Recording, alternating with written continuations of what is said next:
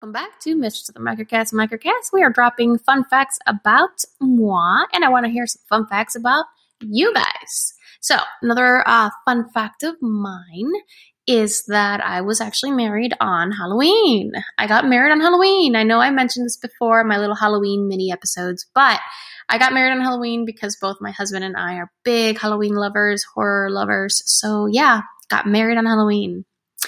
Uh, fun fact I have three tattoos, two which I honestly could have done without. My first two that I got, which was my very first tattoo, and my second tattoo, which eh, I'm kind of like whatever, but they're on my hip bones. So those are two. And then I have a quote from Alice in Wonderland because I love Alice in Wonderland. So there's another freebie there. On my left ribcage, I have the quote that goes, I knew who I was this morning, but I've changed a few times since then.